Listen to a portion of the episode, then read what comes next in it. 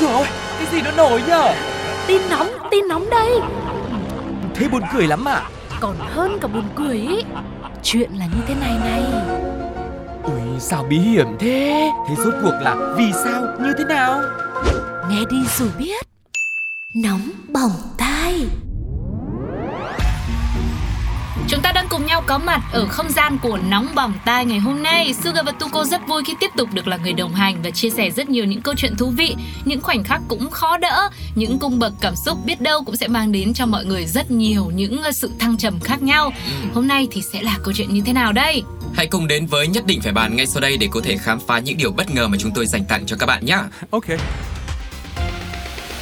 Nhất Định Phải Bàn. Định luật bảo toàn khối lượng là một trong những kiến thức cơ bản và vô cùng quan trọng mà các bạn học sinh cần nắm được khi bắt đầu làm quen với môn hóa học. Hiểu rõ về định luật này sẽ giúp người học có thể giải được các bài tập hóa học một cách dễ dàng. Kiến thức này không chỉ có giá trị trong học tập mà còn là hành trang theo suốt đường đời. Tuy nhiên, cuộc sống này thì luôn thay đổi, nhiều thứ mới mẻ xuất hiện, nhiều kiến thức cũng phải được cập nhật từ nhiều nguồn khác nhau. Cũng vì thế mà chúng ta có cơ hội được trải nghiệm và tiếp xúc trong những tình huống không thể ngờ tới được. Ví dụ như học thêm kiến thức khi đi mua cua.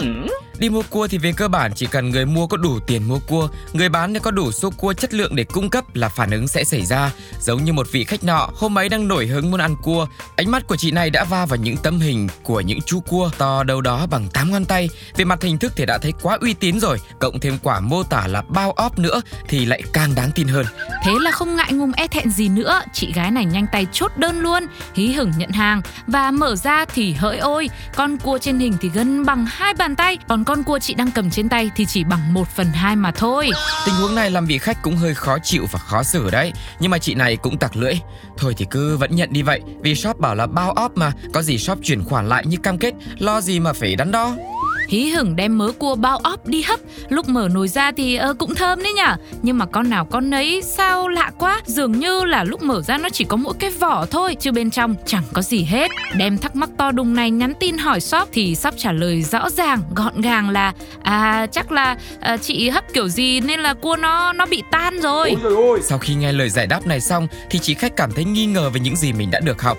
Trần đời chưa bao giờ gặp tình trạng như thế này, cua mà lại tan ra như đá. Mà nếu có một cái loại giống cua nào đó có thể tan được thì theo định luật bảo toàn, tan ra mà sao không thấy miếng nước nào vương vãi quanh đây nhở?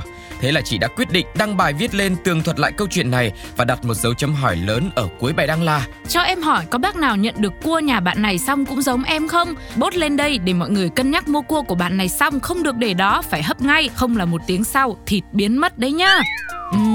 Thế là có thật không nhỉ?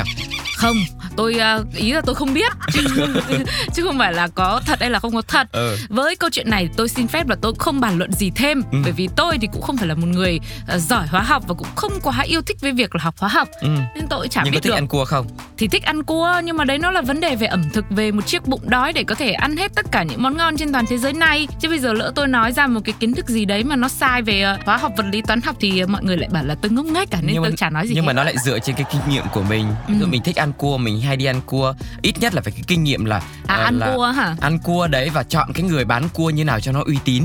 Tôi thì tôi cũng hên xui lắm. Có hôm thì dựa vào vận may thôi, thì là tìm được người bán ngon, còn có hôm nào mà không dựa vào vận may được thì tìm thấy người bán dở. Nhưng lúc đấy thì thôi mình cũng coi như đó là một bài học, cho nên mình vẫn thấy là may. Thế thì thôi thì bây giờ trong câu chuyện này thì có lẽ thịt cua thì nó cũng tan ra rồi. Bao óp thì có thể là chắc chắn là óp. Vâng. Ý nghĩa là bao óp chứ không bao tan đúng không? Thì đó, đấy, bạn cũng đã có thêm một câu trả lời nữa cho nhân vật chính của câu chuyện ngày hôm nay rồi. Vậy thì quý vị nghĩ sao ạ? Có ai là người rất thích ăn cua hay không? Hãy chia sẻ những kinh nghiệm, những trải nghiệm của bản thân mọi người đến cho chúng tôi nhé, để biết xem thực sự là nếu mà cua mà hấp lâu xong để đấy, liệu thịt nó có tan đi không? Hãy để lại bình luận trên ứng dụng FPT Play hoặc nhắn tin qua fanpage Pladio. Còn bây giờ thì chúng ta sẽ cùng nghe xem cộng đồng mạng đã nói gì về câu chuyện cua tan này quý vị nhé. Ok. Rồi xong luôn, quán bún riêu đầu ngõ nhà tôi tới công chuyện chuyến này quá. Ăn rồi báo, mà báo luôn công ăn nha. Hoang mang quá, từ tâm hồn ăn uống, quán nào tôi cũng mê mệt thì phải làm sao?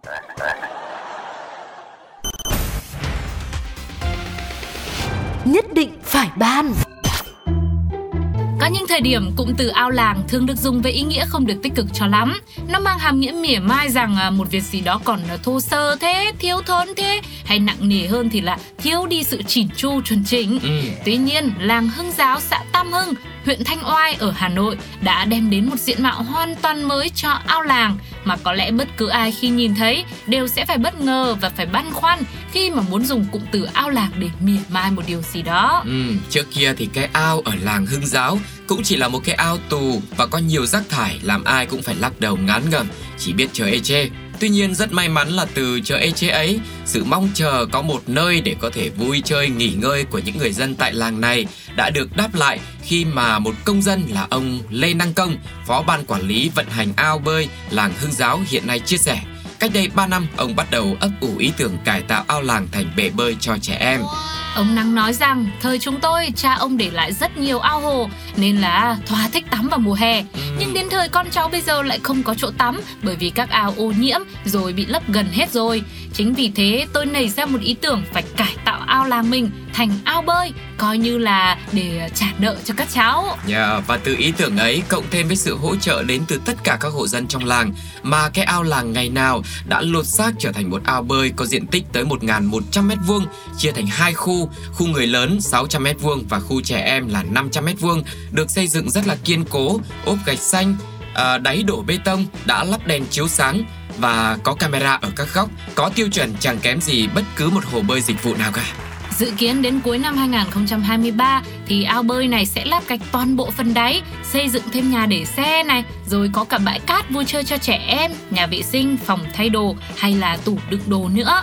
Và tất nhiên với kế hoạch chi tiết với rất nhiều những hạng mục như thế thì tổng kinh phí đã lên tới 1,3 tỷ đồng. Điều ấn tượng là toàn bộ số tiền này là do những dân làng ủng hộ, trong đó có 3 gia đình ủng hộ số tiền lớn hàng trăm triệu đồng luôn đó mới máu. Và với sự đầu tư như thế thì mỗi ngày ao bơi này có khoảng 200 đến 300 lượt người tới vui chơi tắm mát trong một mùa hè không còn nóng nực nữa. Và xung quanh ao bơi thì luôn có 6 thành viên trong ban quản lý liên tục đi kiểm tra để có thể đảm bảo an toàn cho mọi người, đặc biệt là trẻ em. Nhân tiện nói về cụm từ ao bơi thì đại diện của ban quản lý cũng chia sẻ như thế này. Dù là đấy, các bạn nhìn đi, chẳng hề thua kém gì bất cứ một bể bơi nào, nhưng chúng tôi vẫn quyết gọi nó là ao bơi cho nó gần gũi. Và có lẽ cũng vì nó được lột xác từ một cái ao làng nên Sugar và Tuko cũng nghĩ rằng không có cụm từ nào khác phù hợp hơn cụm từ ao bơi này, đúng không ạ? Quả là một câu chuyện với rất nhiều những niềm vui, hạnh phúc và cả cái sự gắn bó tình làng nghĩa xóm nữa, đúng không nào? Và từ nay ấy, ai mà chê cái gì ao làng là mình phải gửi ngay cái câu chuyện này, kể ngay cho họ hoặc là gửi nóng bỏng tai cho họ nghe nhỉ. Để cho người ta biết là ao làng không đùa được đâu. Ôi giời ơi, Sugar hôm nay rất là ao làng và Tuko cũng rất là ao làng đấy. Thành một câu khen, đúng không ạ? Có thể thấy rằng không phải ở đâu cũng có được một sự đồng lòng như vậy, cho nên mới tạo ra được một bể bơi cũng rất là tuyệt vời như thế cho các bạn nhỏ. Hy vọng rằng mô hình này sẽ được nhân rộng, không chỉ là việc là ở đâu cũng có ao bơi đâu, mà là nhân rộng và lan tỏa đi sự đoàn kết, rồi tất cả cùng nhau chung tay xây dựng một môi trường sống với những điều kiện sống được nâng cấp lên mỗi ngày như vậy thì quả thực là một điều vô cùng hạnh phúc. Và chắc chắn là ở mỗi địa phương thì cũng có những cái hoạt động rất là tốt như thế này để tạo ra một cái môi trường công cộng cho mọi người. Hãy cùng nghe xem cộng đồng mạng đã chia sẻ những điều gì cùng với chúng tôi trong câu chuyện này nhé. Ao làng ven này hơi bị chất đấy.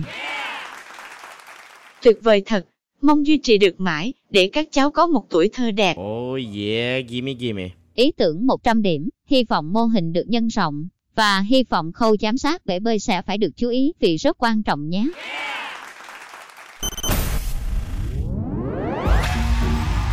Các bạn thân mến, Nóng Bỏng Tai ngày hôm nay đã khép lại rồi, một câu chuyện rất là ý nghĩa về một chiếc ao làng thời 4.0 đúng không nào? Không biết là quý vị có những cảm nhận như thế nào về câu chuyện của Nóng Bỏng Tai hôm nay? Hãy để lại cảm nhận nhé bằng cách để lại bình luận trên ứng dụng FPT Play, nhắn tin cho chúng tôi qua fanpage Pladio, hoặc là nếu quý vị có một câu chuyện nào đó muốn kể về những gì đang diễn ra xung quanh cuộc sống của mình thì hãy gửi mail về pladio@fpt.com. Còn bây giờ thì xin chào và hẹn gặp lại. Bye bye!